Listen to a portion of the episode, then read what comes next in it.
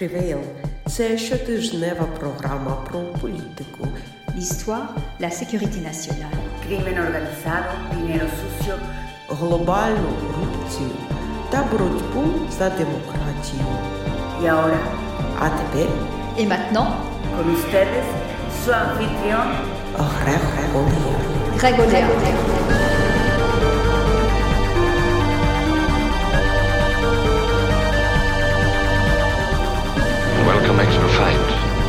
This time I know our side will win.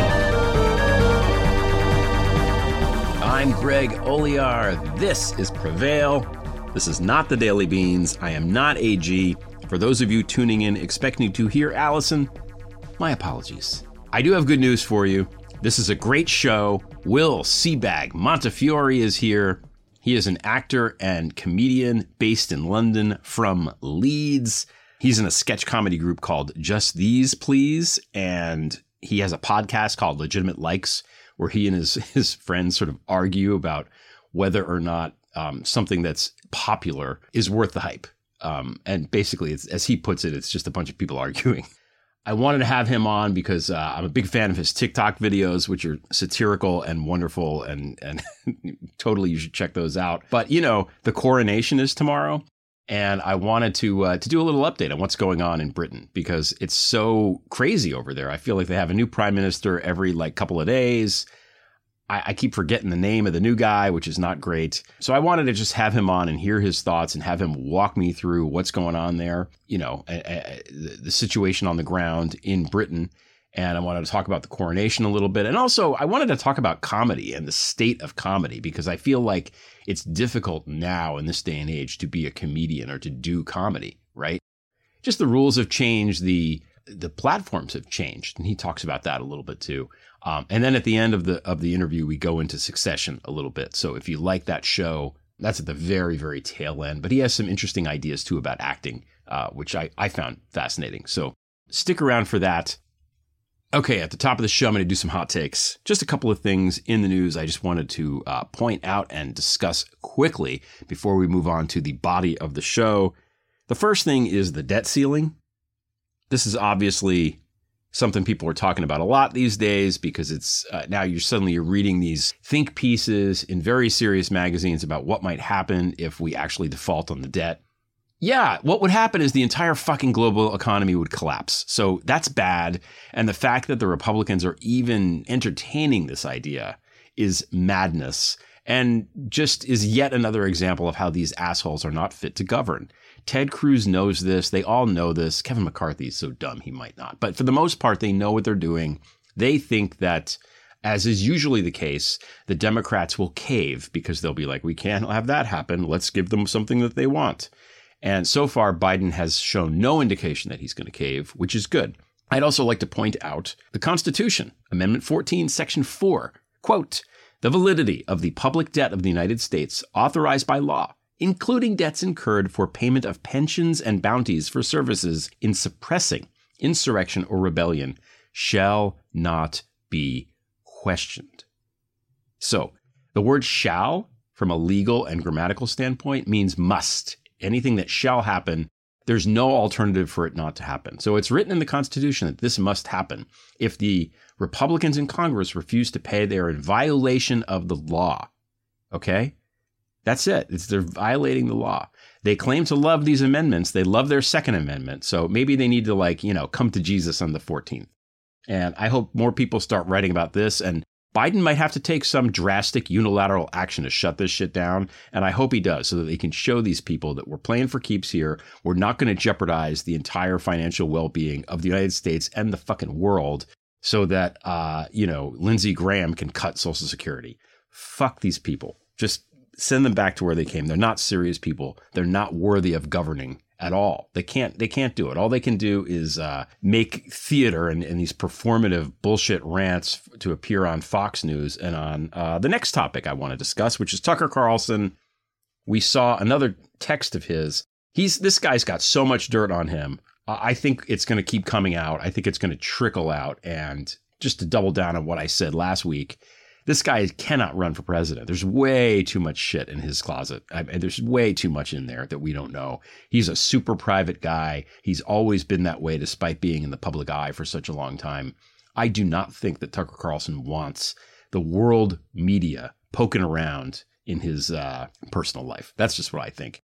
So this text, uh, he was talking about a group of Trump guys uh, beating up who he calls an Antifa kid, but it's probably just a protester. And he said, you know, jumping a guy like that is dishonorable. Obviously, this is a quote, it's not how white men fight. Yet suddenly I found myself rooting for the mob against the man, hoping they'd hit him harder, kill him. I really wanted them to hurt the kid. I could taste it. And then he kind of he uses this as a pivot and saying, "Whoa, what am I doing? My brain shouldn't go there, et cetera, et cetera." Without having the reflection to think that you know he's one of the people responsible for spewing the anger into the discourse that creates those kind of feelings. He's responsible for those guys, you know, directly or indirectly, for those guys beating up that guy. Right? That's what Tucker Carlson's whole job is. So that's one thing. The other thing, obviously, super racist. It's not how white men fight uh, what does that even mean? Is it it's not true? I mean, you know, I don't think fighting tactics can be split along racial lines. It's just ridiculous. Just the whole thing is is madness. And the fact that this guy was in a position of power for that long is, uh, it, let's just say, we're really grateful that he's out. I don't know what he's going to do next. I'm sure he'll turn up on some stupid platform one of these days um, depending on what his contract looks like at Fox. But good God, what a horrible human. Horrible, horrible person. We're so lucky to be rid of this man. Um, next topic. Speaking of bad people, uh, Paul Stanley, lead singer of Kiss, the most overrated, I, not even the most overrated band. I think possibly the most overrated anything of all time ever. Um, I think that Will uh, Sebag Montefiore should have uh, a whole Kiss segment on Legitimate Likes, his podcast. I have never understood Kiss at all. Like they don't have any songs that are good. They've just got that I want to rock and roll all night and party every day. I mean, these guys are like way older than me. Do they get sick of like playing that song, putting that stupid makeup on? I don't know. The whole thing is very, very weird to me. I've never understood it.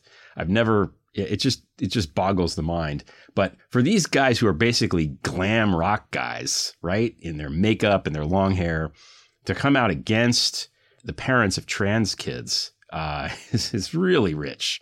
But you know, I mean, how much pull does Paul Stanley really have? I mean, personally, I wouldn't even take his advice about when and how and how frequently to rock and roll and party, let alone something important like this. So I hope anybody that was on the fence still about Kiss is now off the fence about Kiss and we can retire talking about them forever. Just they're lucky they made the money they did. Let's just leave it at that. Goodbye.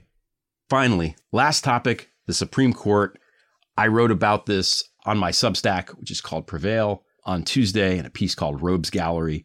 There is so much graft going on right now on the Supreme Court with these justices, particularly the conservative justices, but you know, probably some of the the the not conservative ones too take some free trips and stuff like that. Now it says the judges, both of the Supreme and inferior courts, shall hold their offices during good behavior. So that's in the Constitution. That's in Article 3 of the Constitution, okay? Now, a lot of people argue about this whole lifetime appointments thing, but Alexander Hamilton when he was talking about it in Federalist 78, it's really more about the idea of good behavior and putting that in the Constitution. That was more important to the founders, at least to Hamilton, than anything about term limits. He says the standard of good behavior for the continuance in office of the judicial magistracy is certainly one of the most valuable of the modern improvements in the practice of government. In a monarchy, it is an excellent barrier to the despotism of the prince. In a republic, it is a no less excellent barrier to the encroachments and oppressions of the representative body, and it is the best expedient which can be devised in any government to secure a steady, upright, and impartial administration of the laws. So, if you remember, the founders declared independence from Britain because the king was being a tyrannical dick. So, the last thing they wanted was a Supreme Court dominated by George III's. Now, fast forward 235 years, and that's pretty much what we have. Of the nine Supreme Court justices, at least five carry themselves like potentates, hiding their venality beneath medieval robes insisting that their shady as fuck activities are on the up and up, demanding less scrutiny and more respect from the hoi polloi, and exacting tribute in apparent exchange for concessions on the bench. So let's take a quick survey. Clarence Thomas, most egregious offender. ProPublica was reported extensively on the freeloading judge rinsing the billionaire Harlan Crow, who has financed Thomas's vacations, travel, entertainment, meals, and mother's house? Jeez. Now, let's accept for the sake of argument the assertion that these two guys are actually friends in real life. Given Crow's long history of right wing political activism, his generosity looks like nothing more than textbook graft. And whether this is technically legal, as Mark Paoletta, one of the two other dudes immortalized in that oil painting with Thomas and Crow and Leonard Leo, argues in the National Review, it misses the point. Seriously, though, if we found out tomorrow that Thomas carried Crow's Amex black card in his wallet and used it to pay for everything from groceries to gas to dry cleaning his judicial robe, would anybody be remotely surprised? Next up, Neil Gorsuch. This pompous blowhard had a piece of real estate on the market for almost two years. No sooner did his confirmation pass the Senate than it sold to the CEO of a ginormous law firm with a robust practice before the High Court according to Politico's Heidi Przybyla. Gorsuch pocketed between a quarter and half a mil on the transaction, which took place just nine days after he took the rope. Now, this may be a coincidence. The chief executive in question is a guy named Brian Duffy of Greenberg Traurig. He's never met Gorsuch. He primarily donates to Democrats. The fact that he was going to be a Supreme Court justice was absolutely irrelevant to the purchase of that property the high powered attorney told Politico. Then he added, It's a wonderful piece of property, and we're so glad we bought it. I assume he meant the acres of land and not Gorsuch. John Roberts. As far as we know, the Chief Justice doesn't participate directly in pay for play. But Business Insider reported that his wife, Jane Roberts, earned over 10 million bucks in commissions from elite law firms related to her job as a legal recruiter. Now, I don't like when pundits get on their high horse about spouses of high powered people. You know, we're all individuals. What our husband or wife does for a living really shouldn't come into question. I didn't like it when Hillary Clinton was criticized for stuff Bill did. It drew me nuts. It's the same kind of thing here. And also, uh, Jane Roberts gave up her legal career when her husband became Chief Justice, in part to avoid the appearance of conflict of interest, which, you know, is noble. That's what you're supposed to do. Even so, if you're on the Supreme Court and your wife's job involves working closely with prominent attorneys who may have business before the court, as the kids say, it's a little sus. Also, call me crazy, but I believe that the spouses of SCOTUS judges should not be involved, even tangentially, in plots to overthrow the government. But, you know, that's just me. Amy Coney Barrett reportedly scored a $2 million advance on her book deal, which is approximately $2 million more than any book deal I've ever been involved in. Now, the way publishing works, she gets to keep every kopeck, even if the book flops. This is perfectly legal. Clarence Thomas did it too back in the day, but the optics are obviously terrible. Brett Kavanaugh, Stephanie Koff, you know, LB, we wrote uh, a five part series covering Boof's financial statements and everything else over two years ago now. Didn't add up then, doesn't add up now. And I know it's very likely that the cash for the down payment on his Chevy Chase home and his credit card debts was furnished by his wealthy father, a retired lobbyist, but Kavanaugh never actually said so. Either he didn't want it on the record that he's a Nepo baby, or he didn't want to lie under oath about the true source of the money. We still don't know. And again, it may be legal for us not to know, but who cares? We really should know where all the money's coming from. Sam Alito. All right, fine. There's not been an expose in the press on Sam Alito financial hijinks, so maybe this little misogynistic jerk doesn't live high on the hog like his buddy Clarence Thomas. Maybe he prefers to spend his leisure time complaining about the public not respecting him, concocting tinfoil hat theories about the identity of the SCOTUS leaker, and researching obsolete British witchcraft laws he can work into future decisions stripping women of their rights. I don't know. We'll see. Scalia, by the way, is the guy that like invented this or popularized it or was like, hey, dudes, we can just do whatever we want. So they're all kind of copying Scalia. One of the people copying Scalia was Ruth Bader Ginsburg. She, you know, was always leading the pack in uh, special interest funded travel. So we have to say that so we don't appear uh, partisan. In theory, Supreme Court justices are selected and confirmed because of their superior judgment. That's literally the job, right? Judgment. They're judges. Unfortunately and unsurprisingly, lousy ethical judgment has translated to lousy judgment on the bench. Scalia gave us DC v. Heller and is therefore directly responsible for the explosion of gun violence since 2008. Roberts gave us Citizens United, opening the floodgates of dark money in politics, and he also seems like he's on a mission to like you know eradicate voting rights. Alito, of course, gave us Dobbs, which will lead directly to more women suffering and dying during pregnancy and childbirth. These are garbage decisions that have led the country down the slippery slope to fascism. Unless something is done about it, and soon, the three awful Trump appointees will only continue to speed that process along. We must expand the court. Anyway, if you want to read the full piece, it's up on my Substack, Prevail. Uh, if you want to subscribe to the Substack, that would be great. That funds my work here and there. All right. I talked a lot more than I usually do on my podcast up front, but there was a lot more to talk about this week. So without further ado, we will be right back with Will Sebag Montefiore. In the Napolitan community, there's nothing more special than when a member of your family gets made. That's what we call it when you're so good at your job that you can't be fired. It's a big fucking deal. Hi, I'm Nunzio Ciccarelli, president of the Bank Banquet Bada Bing. And for once, I ain't trying to sell you something. I'm here today to pay tribute to an individual near and dear to my heart. A wise guy who, this weekend, is gonna be a made man. He comes from one of the biggest and oldest crime syndicates in Europe. They've done extortion, market manipulation, money laundering, human trafficking, slave labor, targeted assassination, and straight up theft on a gigantic fucking scale. No one runs the jewels like these people. And even better, they got the whole world believing they're on the up and up. And yeah, there's been some serious competition lately from the Russians, but you know what? Ivan can buy all the football teams he wants. Don't change the fact that our boy's mug is on the fucking money. You know who I'm talking about. So give it up for my boy Charlie, the fucking king. True, he's a bit old for the job and a little unorthodox. You're supposed to take your Gumar out on Friday night, not marry her and make her queen. But even so, the Banquet of Bada Bing sends its sincerest congratulations on this special day. From the Ciccarelli family to the House of Saxa, Goldberg, and Gotha. Mazel tov. Long live the king. I hope this doesn't fuck up the thing we got going on in Jersey.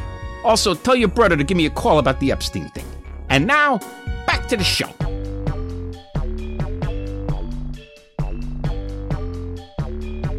Will Sebag Montefiore, welcome to Prevail Podcast. Thanks so much for having me, Greg. It's nice to talk to you, in, I'd say in person, but via the internet it's as close to in person as as a lot of things get. I I think these days. Um, thank you for coming on. I you know I'm a fan of your of your comedy. You have a. Uh, I spent the morning uh, going through your TikTok channel, which I've done before, and it's it's just very it's just very funny stuff.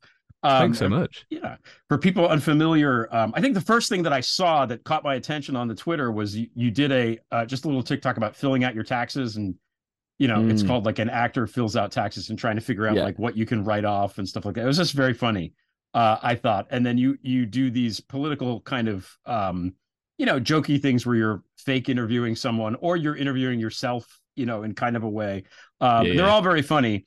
Um so that prompted me to be like uh he's really funny and smart and he's savvy about british politics. And i'm very confused now about the state of british politics rather than have on, you know, someone who who's a a politician or a journalist. I'm going to have him yeah. on because then we can at least we can laugh about it. I think it would be more fun, you know. Okay, yeah, I I would uh, I would caveat everything with I probably know enough about British politics to make those minute and a half videos, and then as soon as I make them, the facts go out of my head. Okay, look, that's fine. Uh, we're here. We'll work it. We'll work through it. It'll We're going to work through it. I, I, I think that the things that I'm going to ask are remedial enough that you'll, you know, you'll be able to. Uh, yeah, great, great. You'll be able to keep them. You're also before before we uh, turn the camera on. Uh, you were telling me about your podcast, which is called uh, Legitimate Likes. So, uh, yeah. tell everybody about that because that sounds like really fun. Well, I, it is fun, but it's it's also another another channel where there's no expertise and just idiots sort of talking about stuff. But it's a, a podcast where we take a look at some of humanity's most popular things, like from George Clooney to vegetarianism, um, and decide whether they're worthy of the hype. Uh, they're likes, but are they legitimate likes? Uh, we've had some good guests. I'd recommend going and have, having a listen. Um, before you listen to the rest of this podcast, just turn it off and go on. No, don't do that. Don't, please. Well, certainly you can pause and then go follow, you know, or or or hit the little plus sign, you know. Yeah. I, I, I think we can we, we can have that, you know, that that will yeah, work. you can do both. What was the verdict on George Clooney, or is it a spoiler to ask? I, I think it is a spoiler, but I, I, I full dis- like this might be a spoiler as well, but it doesn't matter. It doesn't really mean anything. We don't get to get rid of George Clooney, but I think we said that he wasn't a legitimate like. But often, often the decisions are made just to spite each other. As you know, all good podcasts are. It's a couple of boys and one girl just arguing for an hour. So enjoy it. That's fine. I don't know how much arguing we're going to do here. I, I I don't know. Maybe we will. Maybe we won't. I don't know. Uh, we'll see how it goes. Make the special relationship less special. The other uh, TikTok video that you did is you did a rap song to the Succession theme coming into the you know to the new season, which I thought Yes. was was fantastic. Uh, Oh, thanks. This is a real ego boost. This is great. Thanks. Greg. Yeah, well, you know, people should get look. I want to talk later in the second half of the podcast about comedy in general because I think that you know we Mm. need to laugh now more than ever before, and yet it is Yeah. harder to find things to laugh about. I think in, in some ways, like you know, Yeah. I've definitely found that doing more satire stuff because I've been doing the the satirical videos for maybe a year and a half, two years, and there are just a lot of stories that come to you, and and I find it very hard. Some of them I just don't know how to make funny because they're so bleak. Yeah, it's it, it it is a bleak moment, but uh, we'll talk about that at the, on the on the second half of the podcast. It's Yeah. have you found that when when people sit down and talk about comedy and try to analyze it, it's like the least funny thing that there is. yeah, hundred percent. It's it's like the biggest turn off, but it's also exactly all all I want to do all the time. So it's a perfect recipe for a podcast that I would listen to. Good. Big, well, okay. yeah. That's I mean, if you you know, that's it. That's where that's where we're at. So, okay, before we get started, talk a little bit about yourself and how you got into this, you know, the satirical stuff. You're an actor, you do these comic things, but tell everybody a little bit about who you are. Uh, my name is Will. I was born in, no, I won't go that far back. I grew up in Leeds in the north of England. My dad's a doctor, my mum's a nurse, and um, moved to London to do acting. And had been like various jobs working in bars to, you know, to actually have money to do it. Um, it's becoming a more and more a prohibitively expensive thing to do unless you have uh, a wealthy background and a support system. So I've been lucky enough to be able to continue doing it. I've been in London acting and working for about 10 years, done little TV jobs, been murdered in a couple of things, advertised Onken yogurt. Um, and yeah, and then just moved into comedy because it was the thing that I enjoyed creating most on my own when there were no acting jobs. When I first got into it, I was like, I'm going to be a serious actor. I will be the next James Bond. And there's secretly a part of me that still believes that. Uh, but I don't, I mean, it might not happen. But um, yeah, so I started making stuff just uh, because that was what I liked creating. And then it gained a bit of traction online. And the reason I started doing it online was because of a, a comedian called Munya Chawawa, who's an English comedian who I think is the king of online satire. He's amazing. And he spoke on a podcast called Hip Hop Saved My Life about how to do social media stuff. So I'd recommend listening to that. So that's where we're at now. I, I meet people like you because I make dumb videos on the internet. they're very funny. They're very funny and they're very smart. They're not dumb. I know you said that they're dumb. I don't think I don't think they're dumb. The the the, the people you're satirizing absolutely are dumb, but I, I think the videos themselves are not. So Yeah, okay, we're, so we're now- meeting the first cultural difference of uh I, I was recently working in um in America and oh we love to self-deprecate. English people will we love to apologize about everything apart from our colonial past. It's amazing. Um, okay, so you want to be the next James Bond, but who's your go-to Bond? Are you a Connery guy, or do you have, you know, is that too too old school for you? I'm I'm a Daniel Craig guy, you know. I Okay, so because I'm I'm what I'm uh, 31 so that was the I remember watching Pierce Brosnan and thinking it was all cool and stuff. And then I really liked the I just loved Casino Royale. I thought it was an amazing film. I loved the, the like different elements of the character that it brought in. Generally I'm not a huge Bond fan. I think it's I think it's fine. Uh, I think it's uh, all the like culture war war stuff that erupts around it really annoys me. But um yeah they're Yeah. pretty good films. But Daniel Craig is my Bond. Uh, maybe maybe because he has blonde hair and I have blonde hair okay, okay. I, I I'm an OG. I, I I love the Connery Bond, and uh, Mhm. you know, never never will be surpassed or equaled. And uh, oh wow yeah, I think What is it you like about it? um a number of different things. Mostly, I think, because I watched it when I was a kid, and it gives me a sense of uh, you know security. I suppose. Yeah, yeah. Yeah, knowing that this guy is there. Also, I like that they don't do like crazy things. Like once he's jumping out of airplanes without a parachute, I'm out. You know, I, it's just like Yeah. you know, there's a scene, you know, in Goldfinger when he's locked in the vault at the end with Oddjob. You Mm. actually feel genuine terror because the guy's Yeah, so yeah. much bigger, and you're like, oh my god, he's going to get his ass kicked, like physically beaten, and you can feel it, it being scary. That kind of thing just isn't. They don't. For somebody, they can't do it that way anymore, and I, I wish that you know, kind of they would. And They've got um, to keep topping it. yeah, So that's why I, I loved that scene in Casino Royale. Have you seen it? Yeah. Yeah. Big spoiler alerts, everybody. But he um he drinks some poison, realizes he's been poisoned, and has to go to his like makes himself sick with salt and has to go to his car to try and defib himself. I think that's like real panic and quite Yeah. like there's no jumping out of planes. That's just poison. Yeah, That's no, just that was poison, that was a good scene, and that is a good movie. You know, I, I prefer Daniel Craig not as Bond, weirdly, but I, I like him in everything else somehow. I don't know. Ah, interesting. Yeah, I think it is. Uh, nostalgia does a lot of heavy lifting, doesn't it? Because he was just the first time I properly was like, "Whoa, this is a great franchise." Yeah. Whereas I- P- well, Pierce I- Brosnan, I was like, "Whoa, Invisible Car." well put. Okay, so I wanted to I wanted to have you on principally to talk about what's going on in Britain, so that I could understand Great. because I you know I do this periodically. Uh, Arthur Snell, who is a, Br- uh, former British diplomat, came on during the brief Liz Trust era. Yeah, Liz yeah. Not trust, Truss. No, there's no trust involved in her. and kind um, of Right. walked me through what was happening with that and, and with um uh Kwasi Kwarteng. So I have Yeah. some idea of that, but now we have a new guy, um Rishi, Rishi Sunak. Sunak. Yeah. So I, I I just you know I want you to walk me through who the players are, what your impression of them is, what functions they serve. Should we be worried about them as a Americans and b people that don't like fascists? Uh, I, it seems like no on that count. They're all bankers, I think. The, the, this crew, and Yeah. uh, so uh, let's start with that. Like, tell me what's your impression of the of, of the new prime minister? He's only been there for a short time.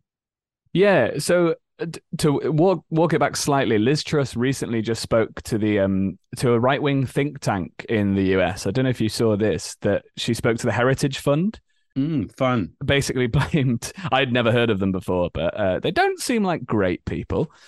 Um, but she spoke to them and, and basically said that the, the reason for her collapse and and you know why everything fell apart was because of this like left wing woke resistance, the like new elite that are holding things back. So probably a good caveat to say that I'm one of those guys, baby. uh, I it wasn't Liz Truss and Kwasi Kwarteng's terrible economic policy that tanked the pound. It was it was me for eating too much tofu.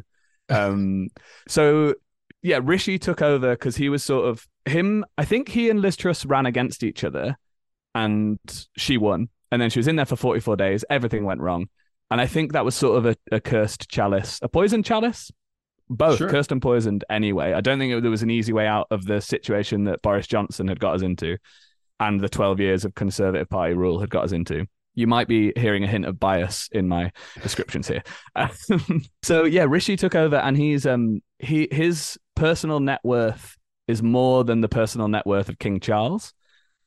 So him and his wife are worth 400 million. No, sorry, around 600 million. And King Charles's personal wealth is around 400 million. Obviously, he has about 12 billion in assets, royal assets, but the personal wealth, he, the guy's richer than the king.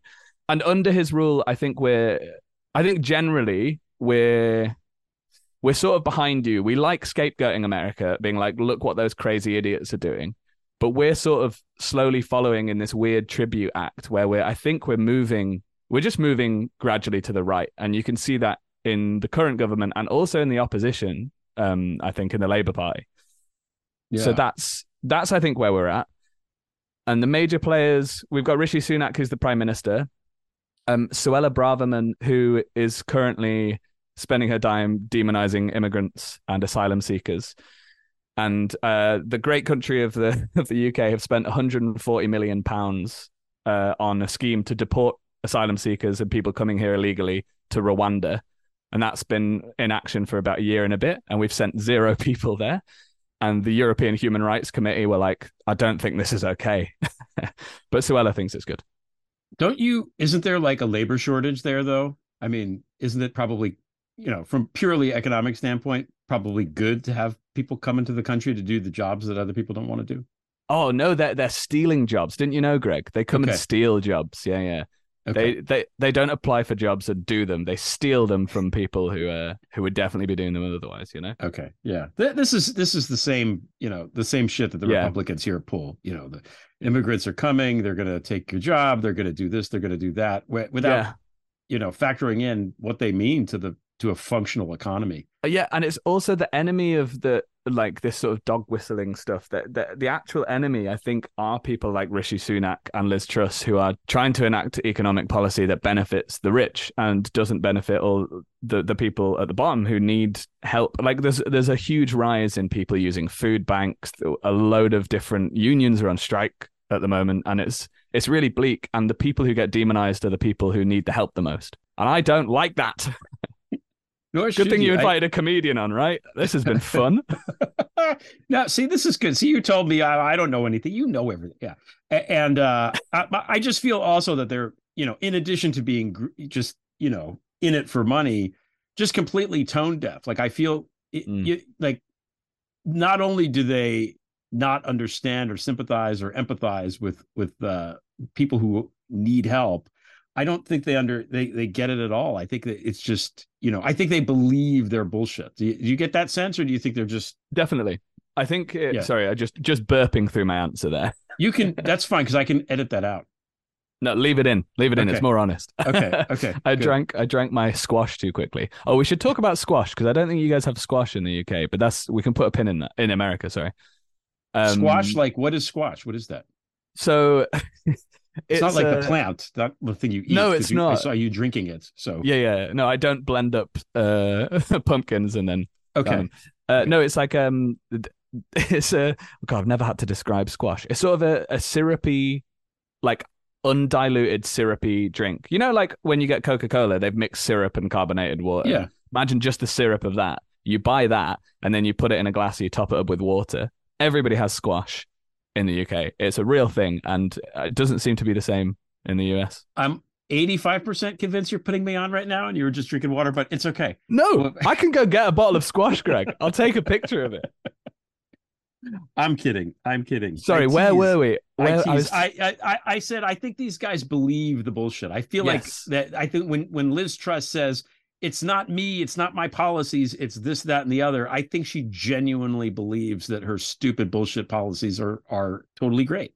Yeah, I I agree, and I think that, so. There's a, a guy called Owen Jones. I don't know if you're familiar with Owen Jones, No. who is um a journalist and political commentator who I think is I think he's one of the best in the UK at articulating what's going on at the moment. Um, and he, he was I'm going to butcher his words, but he was talking about like since Margaret Thatcher in the 80s, she came in, started privatizing everything, and it was doing sort of um like I think it's similar to Reaganomics. Yeah. I think that would be the equivalent. And I think the political establishment, and I say that being like, you know, I think that phrase has been co-opted by the right a lot.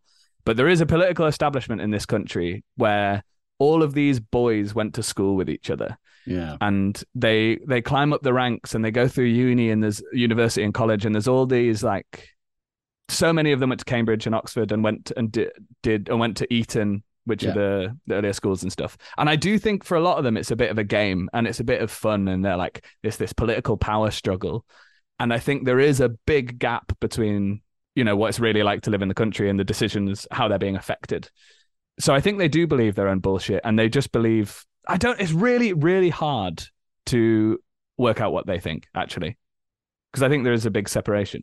It's strange because now you have a situation where Brexit happened. It's been Mhm. a couple years now since that happened. It's an unmitigated disaster. I think everyone realizes that it's a it's such a disaster that um on the podcast that interview that I did a couple weeks ago with Max Fawcett, you know, he, we were talking about the uh, province of Alberta poss- possibly seceding, and he's like, nobody's doing that because of Brexit. All you have to say is, look what happened over there. Do you want that to happen here? And people won't vote for it. Yeah. So it's almost an object lesson in horror, and yet there hasn't been a labor prime minister like it's the same it's like you have to find people that voted for it and believe in it still to run the country that's what it seems like from from my vantage point like i don't Right.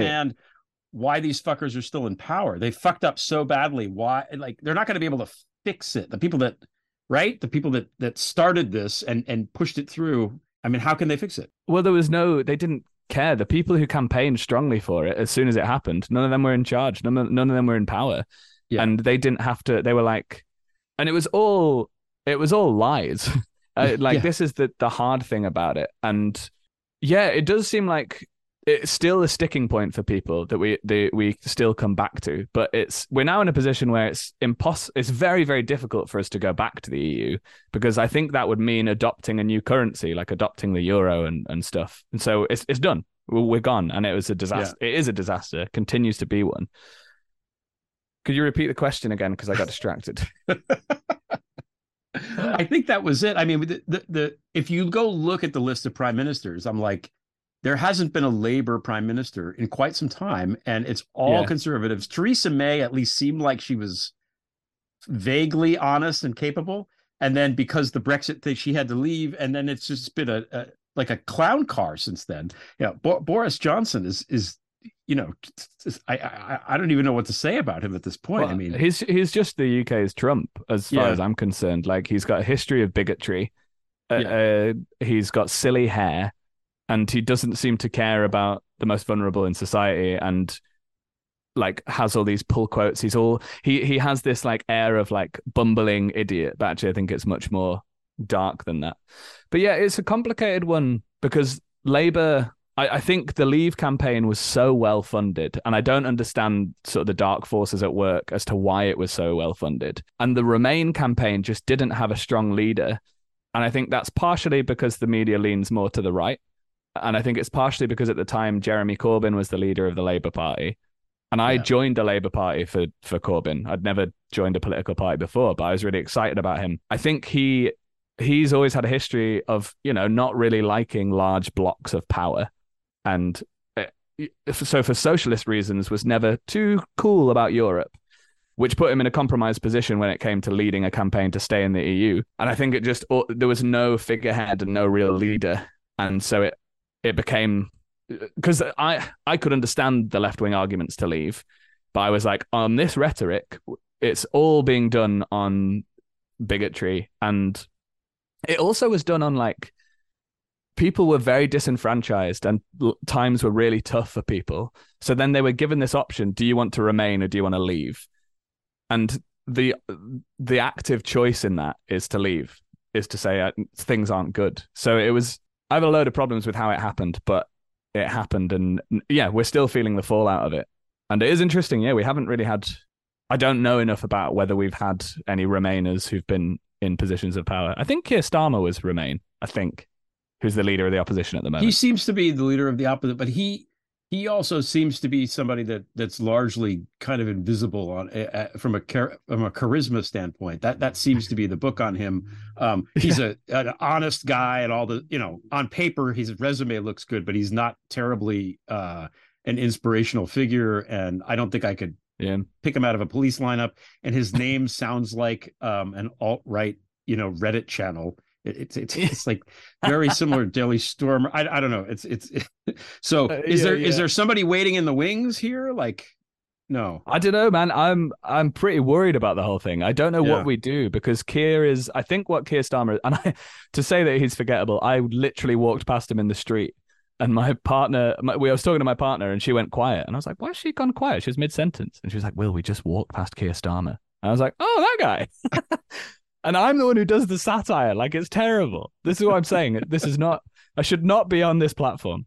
Um, but is there someone waiting in the wings? Is a really difficult question because Keir Starmer is moving the party to the further to the right, I think, and they they were left of centre, but I don't think they're a party that they're called Labour, and I don't see them supporting the workers very well anymore Yeah. and it seems it seems that his tactic is to appeal to people who who are, are becoming disenfranchised with the conservatives and everything's moving to the middle and i have no understanding of history uh, apart from the history of leeds united in the early 90s but i think that tends to be what happens when fascist groups and, and fringe groups start getting more popular because everything's moving to the center so people start looking to the extremes Yeah. i don't know if that's true It makes sense. Now, what do you what do you think of this idea? Like, why can't somebody like Hugh Grant just be prime minister? Like, why can't he run? I mean, he played prime minister in Love Actually, and I think you know he's he's uh, his politics are are in the right place from what I could tell, based entirely on his Twitter feed. Uh, you know, because in America we do that. We, will run a celebrity. We'll run a, Yeah. a, a a retired football player if we think that it will help. You know, Yeah. get into office, and and uh, my goodness, it, it almost did. Um, is it is there like some unwritten rule that that cannot happen there, or uh, I, think for a while there definitely was, and we looked at we looked over the pond and thought, "Ha ha, you've got Trump." And but I think we're like five years behind you. But this is I'm stealing that quote from Ian Hislop, who's the um the editor of Private Eye magazine, which is I think the best investigative journalism in the in the UK. He spoke to Jon Stewart recently on the problem with Jon Stewart, and um he said that we're about five years behind you guys, and um so we're about five years behind you guys, and um, basically the, the celebrity being, uh, I think Boris Johnson did this of appearing like a a fun character. Yeah. and it it was like okay, and then I think the cultural low point of probably the 21st century in the UK was when Matt Hancock, the ex health secretary, went on "I'm a Celebrity, Get Me Out of Here." I don't know if you know the show. no? So it's a, a reality TV show where they get a load of celebrities, put them in the jungle in Australia. They have to do loads of tasks like eating bugs and climbing through snake infested stuff.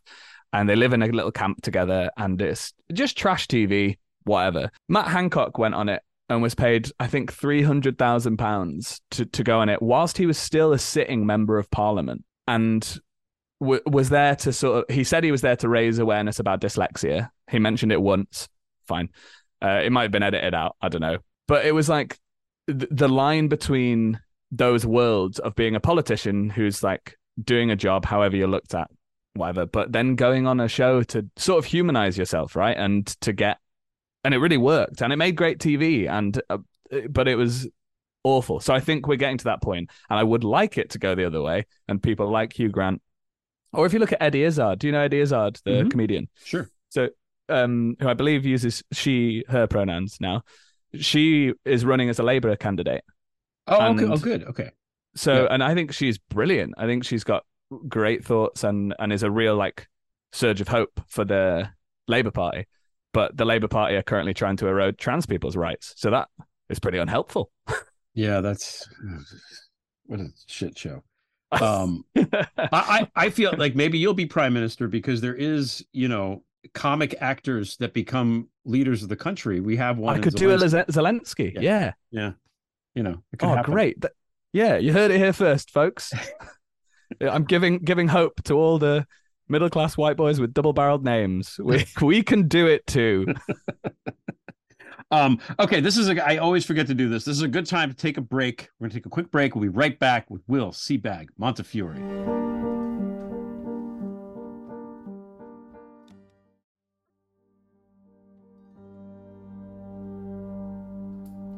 Okay, we're back with Will Sebag Montefiore. Woohoo! For the very long break, we were talking about, um, you know, Brexit and the and the uh, this this clown car of of conservative prime ministers that you've had there. You you Yeah. mentioned it up top. You've been in London for what ten years now, over ten years Yeah. in London, something like that. So I've heard tell of big, you know, London changing, especially post Brexit. So what's the report on the city now? Is it is it true what they say about you know? There's sometimes you go to the store, there's no food on the shelves. Like what's going on? How has it changed in the post Brexit uh, years? Uh, I think the supply chain issues that we have tend to affect. Uh, London tends to be a bit of a bubble, and there's an Okay. issue I think with the country that all the issues are decided in London by people who live in London, and the supply chain issues have been bad. There have been ti- like times where you can't get stuff, but it's hit I think rural areas more, and often the the the main victims of Brexit uh, have been the people who, in my opinion, were sort of tricked into voting for it as some sort of protest vote to make their lives better. And like the people of Kent, I think overwhelmingly voted to leave. And then Brexit went through, and then suddenly they're building a huge truck depot in the the green land of Kent to be, and they were like, "Hold on, we don't want this." And then there are people on my side of the argument who are like, "This is what you deserve," and I think there's a more nuanced answer to it. So London, it definitely is different. I I think anecdotally, it feels like there's more homelessness. Uh, statistically, there's definitely more people using food banks, as I mentioned before, and it's life is harder and more expensive for people. Not people like me who are part of the champagne socialist elite. We're fine. so, um, but yeah, people who are genuinely struggling, I think it is really hard. And London's a real melting pot, so it's it's quite difficult to be bigoted and horrible when you're surrounded by so many different people. But the people at Westminster do they do a good job of it. They manage to push through anyway. What what about the real estate? Are the uh, are the the rents like going up? Go, is it stable or is that going up as well? Like what's going Well, on with that? That's a good question. I think it is. It is. Everything is going up. I think Yeah. is the main thing, and like part of that is post COVID. Part of that is, uh, I think, a lot of knock on effects from like international events. But I think the main thing is twelve to thirteen years of conservative rule and austerity and pumping money out of state funded services and stuff.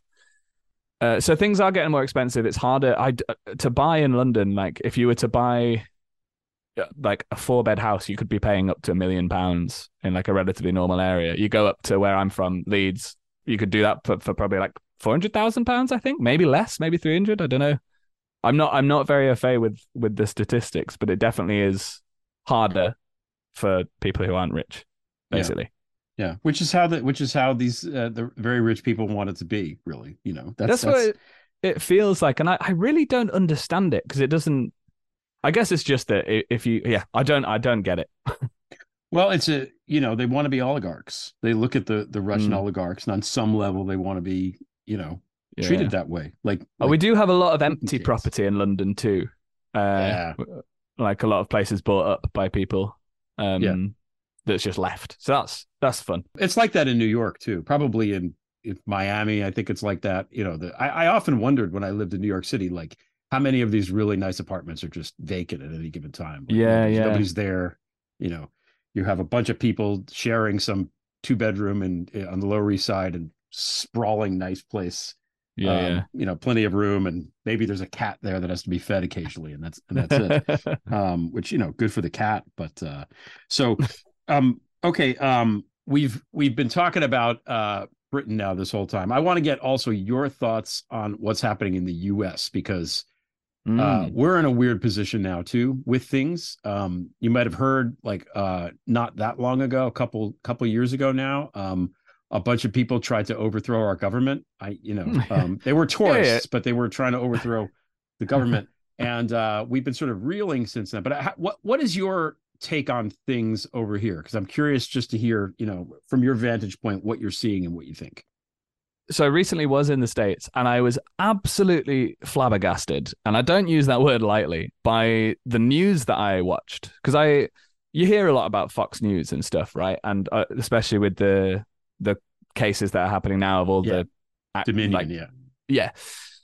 I cannot believe that you turn on the TV on a channel that has news in the title and there's people just shouting their opinions at you. Like, and we are, the UK is trying to move that way. Rupert Murdoch's tried to set up Talk TV, which doesn't get great views. And GB News is also one of them where they're trying to do this and be deliberately controversial, peddle disinformation and misinformation. I don't know the difference between the two. Uh, and if I try to say which one is, it, I'll end up saying one of them.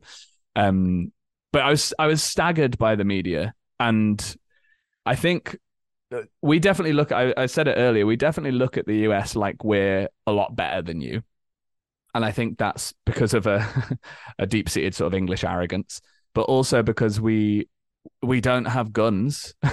um, the country's our country's way smaller. It's easier to manage a smaller place, I think, and you're quite a young country, I guess. So the whole Trump thing, I think there's been recently more like more fringes of people like being pro Trump and talking about this like political elite who are like undermining him and getting into the realm of like QAnon conspiracy and stuff. But it's still quite, I think it's quite minor and that I think they're growing, but it's quite minor. So I think we look at you like, I can't, bel I cannot believe that you still have guns. Like I, I, I understand why, but it's in a country that doesn't have them and doesn't has had like four school shootings in its entire history. It's if it weren't so tragic, it would be hilarious. Yeah, no, it's it's it's well put. Why why do you think we have guns? Because that's another interesting question. Well, it's, it's our fault uh, as a country. um, and I understand the constitutional right, but I think I think probably it's lobbying, right? It's it's money and lobbying that keeps it alive. Because I I think for the most part, I don't know. I I feel like you would just have regulated them earlier if they were in the UK or a European country. I, I don't I don't know. Why do you think you do? Okay. No, I just I was curious about your take because it again just what you're this the shooting thing drives me crazy on, on multiple levels. But one of the reasons why is it makes us look so horrible on the international stage. Just big picture. Yeah. Um, we look like like b- barbarian morons, and we can't fucking get our shit together with something super basic. Like we don't need to have a you don't need to have a weapon of war. You know, if it, it's one thing to have Yeah, a yeah. you have a shotgun, you live on a prairie, you have to shoot a coyote or something, but the, you, you don't need an AR-15 for that. We had Yeah. them banned. There was a ban on them, and all the shooting statistics went down. Then they allowed it to lapse, and now it's back up again. It's this is no there's no question about it. But I guess your country was built like with the help of well, with mostly England was built on, my understanding anyway, built on freedom, uh, and freedom I think means a murdering an indigenous population and taking over, but B means you have the right to do whatever you want, right? So like, and the guns were an inherent part of that when there was when the founding fathers made it. It was like we need these guns to protect protect ourselves from international powers that will take over. Totally get it. Need you need the ability to become a militia. I would argue you don't need that anymore. I think you're fine. Yeah, I think I think I think they needed the the guns also because of the you know the um native populations that we were in the in the process of of pushing out and and and killing off. I think you know that was part of it too. And Yes. um you know A nice noble reason.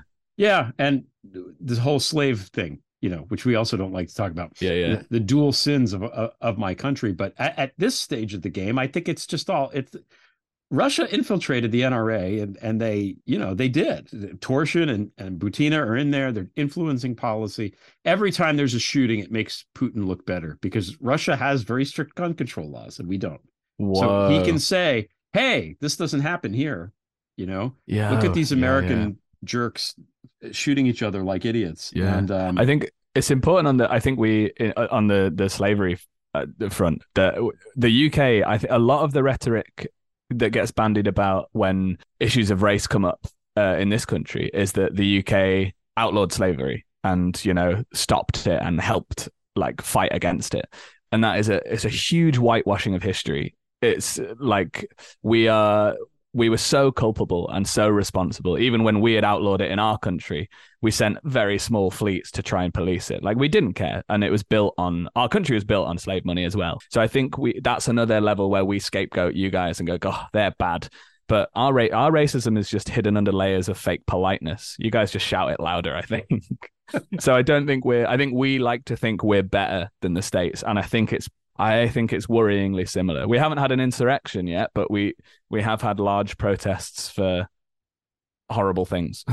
Yeah, yeah, this is true. So, okay, so talking about insur- insurrections and changes in government, um, this is a good time to talk about the monarchy uh, because uh, we're- recording this on the 15th of April, but I'm going to run it the day before the coronation of uh, Charles III. And Oh, um, very nice. yeah, he um, obviously does, did not read very much about Charles the First and the Second, who were not really terribly great. Uh, did not have great, you know, runs uh, of things as monarchs, but maybe third time is a charm. It's going to be interesting. It's the first coronation since what fifty three, something like that. Yeah. So anybody even involved with the, um, you know, with the first one is is either dead or super super old.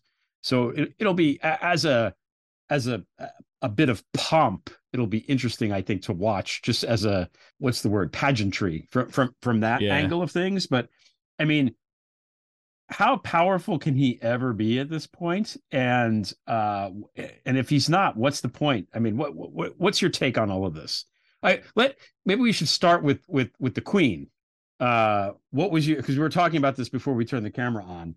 Yeah. you know she dies what's it, during the Liz Truss era, the brief Liz Truss era? Uh, what was your take and what were you seeing? Was it her fault? We don't know that it wasn't her fault. the lettuce is dead. The queen is Uh, dead. It's what Yeah, was wa- I going mean- on there? the Queen passing away was is a really interesting media storm. Obviously, a very like human and personal tragedy for the people who knew her. Uh, but in terms of the media storm and like the the response publicly, I was I was quite surprised with, especially in like the circles I run in, because surprise, surprise, they tend to be lefty liberal sort of beta male circles uh, where we all hug each other and talk about our feelings. Um, but I was very surprised how many people was would speak about like they often they'd post thank you for your service, mom, and like I think there's something inherently quite funny about sharing grief on on Instagram and Twitter. I like I think it's a, a a genuine thing to do. I think it's really nice and helpful for people. I've done it. Like I think it's lovely, but I think also it's very very funny when someone because she's not going to see it, lads. She's not going to see it. Like, and I, I understand you're aligning yourself, and it's a moment to all come together. But I think there are more important moments to come together. And I was so surprised. I don't know if you heard about the queue, or if the American translation would be, the line, which was the cue to see her lying in state. Did you hear about it? Um, just briefly. So tell us about it. 250,000 people lined up in like a three or four mile long queue, maybe longer, all across London that was all policed and cordoned off to go and see the Queen's body lying in state. And so many, so many people went and lined up to see the monarch. So there is still a huge amount of like, you know, it's, she's a national symbol. We still have the monarchy. It means a lot to people. But I couldn't believe that people would queue for like legit 20 hours to see the Queen. Well, she's been queen a long time. I don't know. Uh, Yeah, on the other hand, She has. it's probably like you know you can go next day. It's not going anywhere. I the I, I don't know. Do you think it's because of her? Do you think it's because she's the queen, or do you think it's because of her? Because my take is that really Mm. her personally invested. So you know there, there's such a the, the the the national love seems to be more for her than for the institution. Yeah, she seemed to be she was very popular and like I think was she was she was good. She had a good team around her, I think, who were like good at you know, she had a good sense of humor. She seemed warm and she seemed nice. I think she arri- reminded a lot of English people of their grandparents. Mhm. And there is something about having a cultural figure around for that amount of time and then they leave that, you know, it's the, the ending of an era and stuff. But fundamentally, for the people who didn't know, I, I don't understand why it. Th- there's other stuff happening Yeah. that I think was more important. And, it, you know, I, a death is always sad. I think it should always be mourned. And like, I, I wasn't too stoked about the jokes about it because I was like, ah, somebody died. But Yeah. also the outpouring of grief from people who didn't seem to. But then it's hard. You can't judge someone's grief. So I don't know. I, I think she was very, very popular. People seemed to like her. And even people who didn't really care about the monarchy were like, ah, she was a good one, you know? Yeah, yeah. It was on TV in the in the U.S. too. It was on TV. It was on the news stations. Yeah, 24 yeah. I mean, for a while, it was. You know, they knew it was going to happen. They rolled it all out. It was. You know, and she's not our. You know, we have not had a, a British monarch in quite some time in this country. So, um, Mm. you know, um, it was interesting to see how that happened. And now we have, you know, we have Charles, and it's interesting that that the Queen comes in uh, in the last days of her watch. Brexit happens, which shrinks the size of the territory. So Charles sort of reminds me of the Byzantine emperors who had to, after the fall of of Constantinople, who had to repair to Trebizond, uh, you know, with this tiny little rump state and rule from there. So uh, the, the lasting image I have of of of him was um, when he was sneering at his underling because the inkwell wasn't properly in the right spot on the desk. Yeah, Uh, yeah. What what is what is the what is your take on him, and what is the the the popular temperature of him right now? That's a really good question. I don't I don't quite know. I think to be honest, m- most people are just most of the rhetoric around the coronation is is this horrible culture war that's cropped up and been generated and stoked about Meghan Markle, Yes. which is f- just undeniably racist. Yeah. Like the, there are news stories where you see Kate Middleton, who's uh, William's wife, uh, and she'll be like, "Oh, look how delicately Kate ate this peanut butter sandwich." And then if Meghan ate a peanut butter sandwich, they'd be like, "Oh, I guess she hates kids with peanut allergies and wants them all to die." Like there are, it's stark and brazen. So Yeah. that's most of the the conversation that is around it. Because Charles seems like I don't think he'll ever be as popular as the Queen, because she That's- came, you know, she was a post-war monarch and uh, you know was was very good at talking to people, and so he seems fine, but he's he's a bit of a weirdo.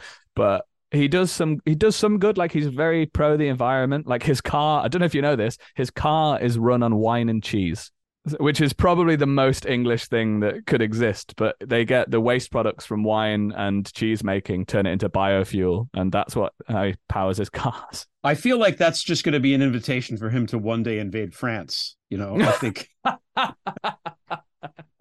yeah, my car's not running, guys. So I I need to come in. Yeah, I'm going to retake Normandy. yeah, I don't know if it'll ever be as popular, but most of the I don't really know how people feel about it. I think we don't. People in Scotland are like, we don't don't give a shit. We haven't voted for this guy. You know, there's there's definitely an air of like an unelected official. Why do we have an unelected head of state? But um, I think in terms of the people who like the monarchy, I I don't know how they feel towards Charles, and I think more of it is about Harry and Meghan.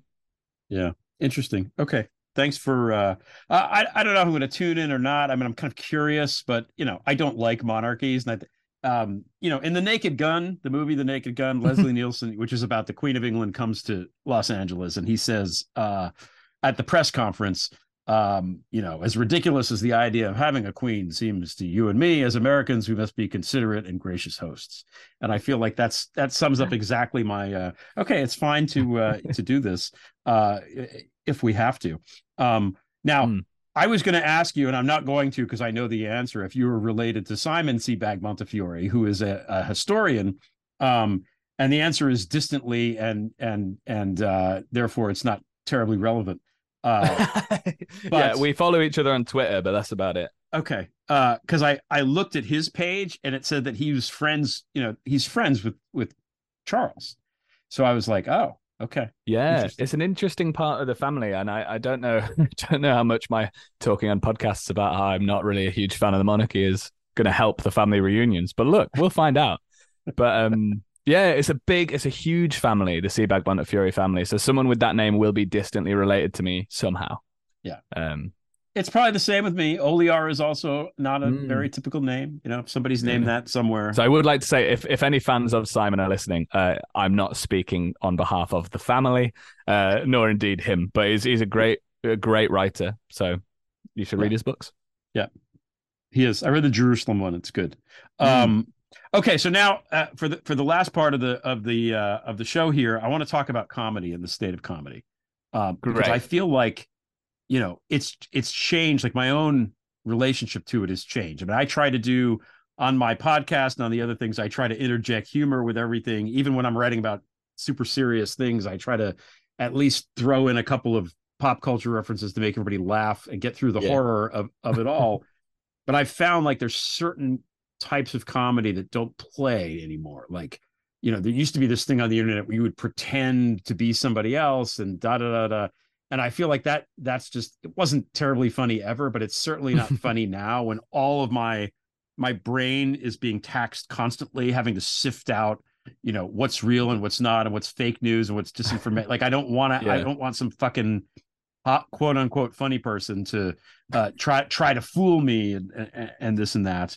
Um, uh, well, what's your take on it? It- it- How have you? I, I don't know. You know what I'm trying to get at here. I'm I'm just trying to understand how it's evolved. I guess. Yeah, I think as a to speak as a quote unquote funny person, um, I I think it's really moved. The pandemic changed it a lot in terms of the form through which we consume stuff. It also really created a pipeline for um, comedians to gain following and you know stuff like that because people are on their phones more. Um, I think it's like there's definitely an appetite for satire and there's definitely an appetite for like there's an appetite for silliness and surrealness but as i mostly do satire and stuff that that's sort of where i um, where i feel most comfortable talking i, th- I think uh, for me anyway when i'm making stuff it really helps me understand something and like Yeah. trying to construct a joke that makes sense and is funny and doesn't uh, you know create disinformation about a subject i think is really helpful And a lot of the time when I'm I I will see news stories from comedians like there's comedians in the UK. If anyone wants to learn more about politics through comedy, there's a comedian called Rosie Holt, um, who basically pretends to be an MP, and people keep thinking she's an MP. Uh, there's Matt Green, who does lots of fake briefings. There's Larry and Paul, um, who also do stuff like that. And so people like that generate comedic content that is sort of like sometimes hyper realistic because you think, oh, is that actually really a person? And it exposes something that helps you understand it, which is doesn't sound funny at all, but when you explain it, but it's very funny. So yeah, I think I think also our attention spans have changed. Like yeah, yeah. a lot. And and I'm currently working on like moving a lot of my stuff from online to off offline and doing it in in person. I like that in person became offline. I said that first because I'm so on the on the internet. But it is interesting, like you know, there's been more more reports of reports. There's been more people talking about people at comedy shows having just worse behavior, like being on their phones, heckling more, joining in. And I think that's a post pandemic thing of like not knowing where the line is and also being on our phones all the time. And we're always in this private space and the private and public space has sort of changed. I don't know. I don't think I've answered your question at all there, Greg. No, I think the, these are these are good thoughts. I think I, the point about the pandemic is is right. I think also the the the social media and the way that is during the pandemic like everybody you know if somebody puts out a tweet or you you put out something on on uh, tiktok or whatever and you post it on twitter everybody with a twitter account can go reply to it and say whatever the hell they want i think Yeah. you know now in the new post-pandemic offline live performance uh, maybe they feel they can continue to do that even though they should just shut the fuck up you know Yeah, bec- because it's it's the line has been bled. You feel like you know Yeah. this person, you follow them online, and you go like, "Well, I comment." So, so it's a strange one, and I think there's like there's this big thing that people love talking about about how you can't you can't say anything these days, uh, which people tend to do when they're hosting their million pound Netflix specials. um, and I, I don't, I really don't think that's true. I think there are more consequences and stuff. And but I, I think I don't know. I, I think comedy is always evolving and getting better, and things are changing. And the use of tech and the use of like working with video and stuff, and that you know developing into the online from the online world into real life. I, I think it's all really exciting and cool. And you're able to discover more comedians. Yeah. Like I've discovered a loads load of American comedians just by scrolling through TikTok and stuff and being like, whoa, they're so funny and inspiring. So I like it. Yeah, you're right about how about it evolving. I feel like comedy, generally speaking, if you go back centuries, doesn't age as well as other art forms. Like it's there's an immediacy to it, um, or an urgency even that makes it funny in the moment when it isn't quite as uh like even like not to get dorky but even the shakespeare stuff like you go back and you're like oh people found this very funny like, Oh, yeah, yeah. okay yeah it ain't Totally. funny now you know, well, it's like there's the bit the, to get even more dorky. So there's a bit in Hamlet where Hamlet is giving his advice to the players. Yeah. Uh, so he's saying this is how you act, right? And to us, it's like, oh, that's Shakespeare telling people how to act. No, it's uh, an in joke that because they all worked as a company of actors. So in that speech, he says basically says, "Don't improvise too much and learn your lines." And that was a direct joke to the person who usually played the clown character that they were talking to didn't learn their lines enough and always improvised. So that contextually would have been a joke for everyone to laugh Right. at and it's funny. And now we're so far gone that it's hard to then pass that because you need so much contextual information to understand a joke. And it's like with my videos, you go back and watch some of my videos. Some of them stand alone, you understand them. Some of them, it's like, what? What is this in response to? Because you have to have the immediate. Some some of my friends will watch my videos first and then Google the news story and then go, "Oh, I get it now." yeah yeah that, that that's the way it goes it's uh so when i encounter something that's really old and still funny like i find gilbert and sullivan to me like pirates of penzance i think is Yeah. the funniest thing ever and it's still Yeah. fun. it was written in 1865 or something and it's Jeez. still fucking really funny That was the Uh, first thing I think I remember seeing uh, at the West Yorkshire Playhouse, which is now the Leeds Playhouse. I remember seeing that and being like, "Whoa." What if I could be one of them? like it was a real defining moment for me. So I agree with you about Pirates of Penzance. were you ever in it you could be you could be the pirate king you'd be a good pirate No. king i think I've never been in it. But uh, hear hear this industry. Cast me as the Pirate King. But yeah, it's amazing. I was the major general in high school. I Well, was. yeah. I was. Yeah, yeah. Oh, can you give us a rendition? Give us a line or two. You don't want that. Uh, um, I think everyone I'm the very model of my major general. We have to vegetable, animal, and mineral. I know the kings of England are quite that's historical. Marathon to Waterloo and auto categorical. That's. Beautiful. Beautiful. I didn't warm up, you know. But yeah, the, yeah, no, look. what's great about the end of, of, of that is that they've captured all these pirates and they're all going to go to jail. And then they realize that they're actually noblemen. So they get, and, and because they love the queen, they just set them all free because everything's fine. Yeah, yeah. So the theme there is, you know, there's two two kinds of law, and if you're rich and powerful, you just can get away with being pirate. Yeah, yeah. it is great. uh, uh, Like like the Abbott and Costello who's on first sketch. Yeah. That will always be hilarious. Like the stuff and then there'll be stuff that they do that is contextual that uh, you have to know what was happening at the time. Yeah. It's a lot of a lot depends on that. Um, Yeah. So now getting away from comedy, um, Succession. Let's we should end with Succession. Oh yeah, Uh, yeah. Yeah. Now we're not. Uh, by the time this runs, it will be you know three weeks or whatever it is in the future. So we've just watched uh the episode called Connor's Wedding. Um, So anybody that that isn't caught up and is going to be caught up, Oh, now's yeah. the time to stop because we might Yes, have spoilers. Turn turn this off. Turn it off. Uh, but by the time this comes out, everybody really should have seen this. And if they haven't, Yeah, they yeah. probably they probably don't care. You did I a wonderful TikTok of that's the rap song to the, to the Succession theme. So I wanted to get your thoughts on uh, on that episode because I'm watching it, um, thinking, hey, this is going to be a fun one. It's Connor's wedding. It's going to be yeah. funny. I could kind of relax. And after about ten minutes, I realize not only is this an important episode, this is one of those episodes that people are going to be talking about like forever. Yeah, yeah. So Oh, what was it- your thoughts on it? amazing. It's this is gonna like it's gonna be a relatively boring thing to listen to because it's just gonna be two guys going like, "Whoa, how cool was that?"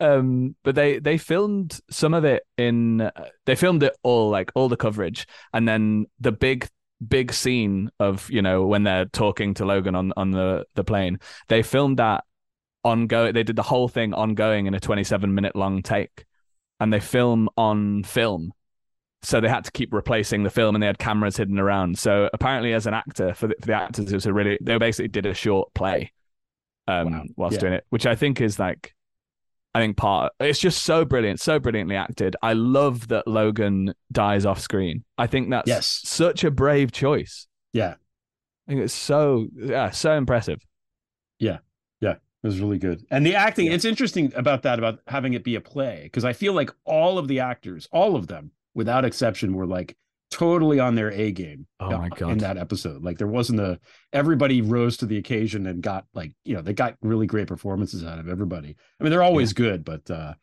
Oh yeah, but they were particularly exceptional. Also, I, I I've wanted to since we started the podcast, I've wanted to go. Oh hi, Greg. I should have started with that to be fair, but we weren't on Succession at the beginning. He does There's a a great of- American accent, right? that that was he he Matthew does. he Macfadyen, does. yeah. You you sounded you sounded just like him. I, that was that was good. That That's a my good- micro impression. It's all I can do. my wife and I do do this thing where we we we debuted it just driving like home from dinner somewhere where you know it was like Kendall and Shiv and I'm just like, is it okay?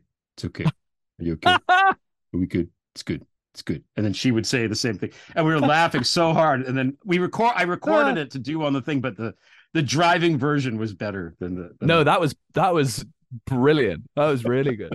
My actually my I think my one issue with Succession is Okay. I- I'm not a huge fan of the. It's by not a huge fan, actually. I mean, it's complete macho bullshit and needs to die a fucking death.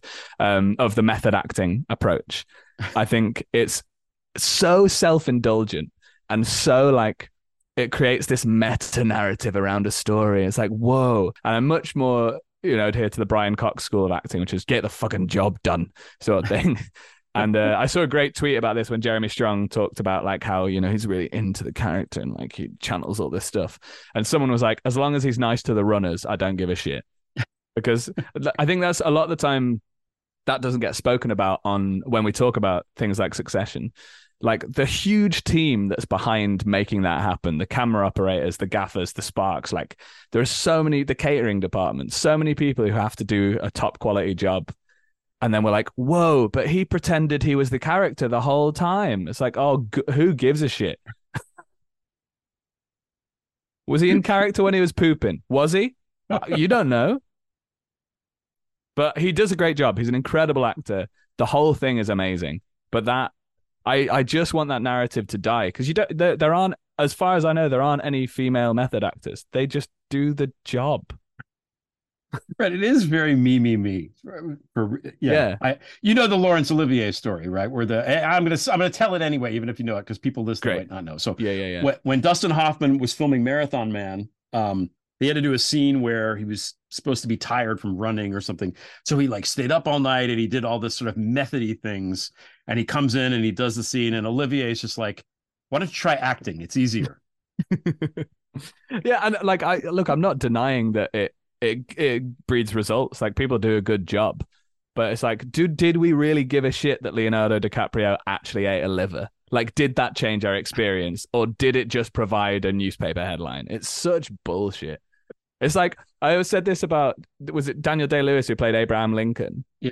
If he was in right, if he's on set and there's a fire and the fire alarm goes off and everyone evacuates, he should not. He should die in the fire because he wouldn't know what a fucking fire alarm was. Because wh- where does it? Where does the line end? When do you pick up your phone? It's just like, and I'm I'm not trying to get rid of like the the cosmic beauty of acting and art, but like there's you are just you're doing a job. Do the job. Stop stop telling me about how good you are at your job. Yeah, the results, you know, yeah. I I, I think someone might be bitter that he wasn't cast in Succession, Greg. I think that's what's happening here. Oh my! So I'm excited. I'm excited to see how it's gonna how it's gonna wrap up, and uh, I'm glad also that that this is the last season. I'm glad they're not stretching it out.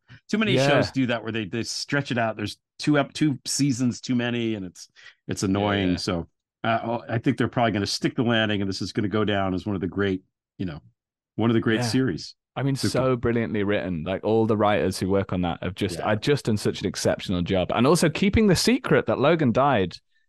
Yeah, Very, because even Brian Cox was interviewed, and they're like, "How does it end well for your character?" And he said something like, "I think he gets everything he needs." like, amazing, amazing. yeah, super good, super good. I'm excited for it. I'm excited. Is it good? It's good. It's good. um, wait, do the Tom voice again. I like the Tom voice. Oh, hi, hi, Greg. I lost it. I lost it. Um, Shiv. Think it's very hard to do it for more than a second. Ah, that's good. It's really good. Very, very well done. You should be an actor. Um, so, uh, okay, so where can we find you? Your Twitter handle is what is your Twitter handle? At W S E B A G W C bag. Okay. I was like, Um, oh, it's so cool. It's not taken. WC bag. And I was like, that is an awful sound. WC bag. No. But it's short, you know, it's And your TikTok short. is the same? It's the same I thing? think so. Yeah, yeah. I'm bigger on Twitter. Um, but you know, you could change that, listeners. You, you could you could shift the balance. Yeah, I'm at WC bag. Uh, you can follow me and that'd be great. I've got legitimate likes as the podcast. I always have a sketch comedy group called Just These Please. We do like uh non-satirical sketch comedy. And uh yeah, it's great. Say hi. Why not? It's good. Um, thank you so much for coming on. It was, it was a lot of fun to talk to you and uh, have fun at the coronation, you know? I, I will do. I'll be there on the front lines, you know. I definitely will be with my marmalade sandwiches. Did you hear about that with the, when the Queen died with the marmalade sandwiches? No. This might be a tangent that doesn't make it in, but the um padding the, the Queen did a a little short like skit with Paddington Bear. The Yeah.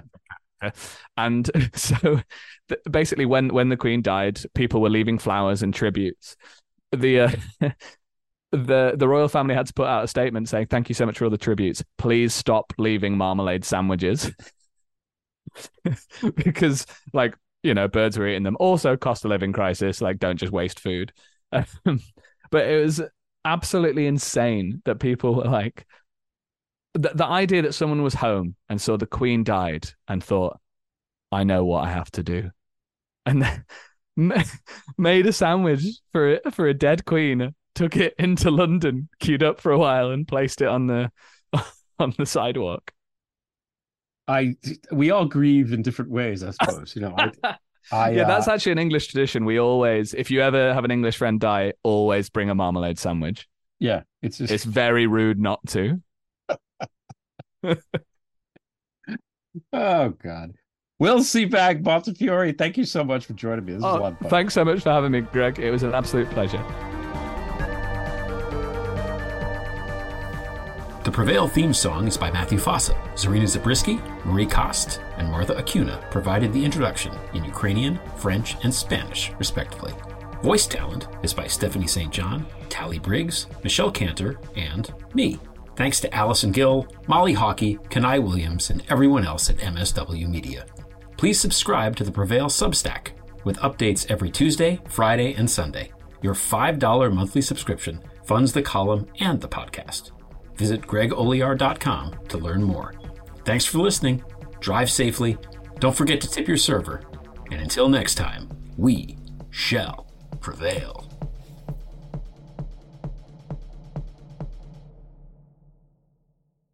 Hi, this is Jon Cryer, and I am hosting a new seven part true crime podcast called Lawyers, Guns, and Money that'll challenge everything you think you know about U.S. covert operations and presidential misconduct.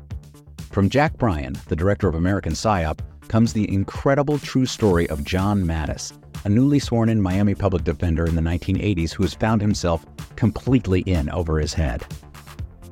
I step off the plane, and there is a van with a couple guys with Uzis. And one of them in broken English said, Welcome to Bogota, John. Mattes's first felony defendant has been arrested for having a machine gun and tells Mattes a dangerous secret. He was shipping arms into Central America on behalf of the CIA. As a first time lawyer, I want to act like I know what I'm doing. But with the help of a Colombian drug smuggler, How much money the CIA raised by hitting up drug dealers? A lot of money, millions of dollars. an Alabama mercenary, They were prepared to die to the last man. I saw this in them. I saw the fire in their eyes. And they made me their war chief. and a newly elected senator, John Kerry. We are looking at allegations of drug running, gun smuggling, conspiracy to commit murder and murder itself. He'll fight to free his client The judge said, Show me in a courtroom how we were at war. expose an illegal war being run by the White House, I mean, I wanted him involved, but I didn't want to be on record as doing it. and somehow stay alive in the process. I just escaped a kidnapping by the CIA in Costa Rica. This is Lawyers, Guns, and Money. So you have a man in an Armani suit standing in the bow of a boat with a rocket launcher and says, If I lose sight of you, I will launch. You will be vaporized. Available everywhere starting October 29th, or get it ad free and early starting October 22nd at lawyersgunsandmoney.supercast.com. There you'll find bonus episodes along with exclusive content. Subscribe now.